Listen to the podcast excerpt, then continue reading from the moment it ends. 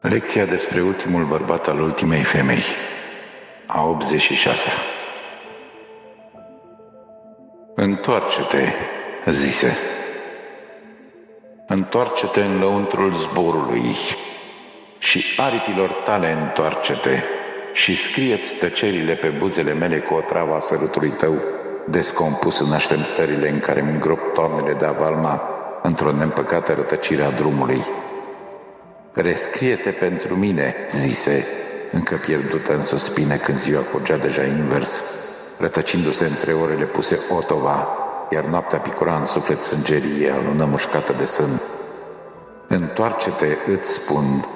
la țărmul așteptărilor mele bătrâne de un secol. Ți-am păstrat chipul tânăr și trupul neprihănit și sufletul. Sufletul l-am dezlegat și am dat drumul să alunece în miezul fântânii din pasăre, să cugete zborul în curgere, să cugete în iubirea, în plângere, ca rod aurie, ca mierea, cu respirația de crin și cu privirea nescrisă încă atât e de pură încât lumina n-a scris nimic pe retină ca un vis, ca un vis aprins într-o răscruce de ape, privirea să da pe etern cu fervoare, din sunete curgeva, șoapte răscoapte și sibilinic mișcarea să curgă spre noapte, aproape curb ca o aripă care plânge a țărm divin și celest,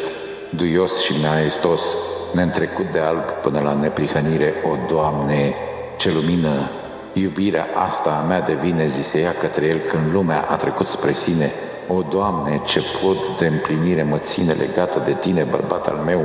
care curbă semnul cuvântului în el, cer firav de inel de smirnă, aduce de dor luminii în prag de lumină, hartul adu-mi în lacrimi și pașii mei de toamnă de plină, tu vină să vin la lumină.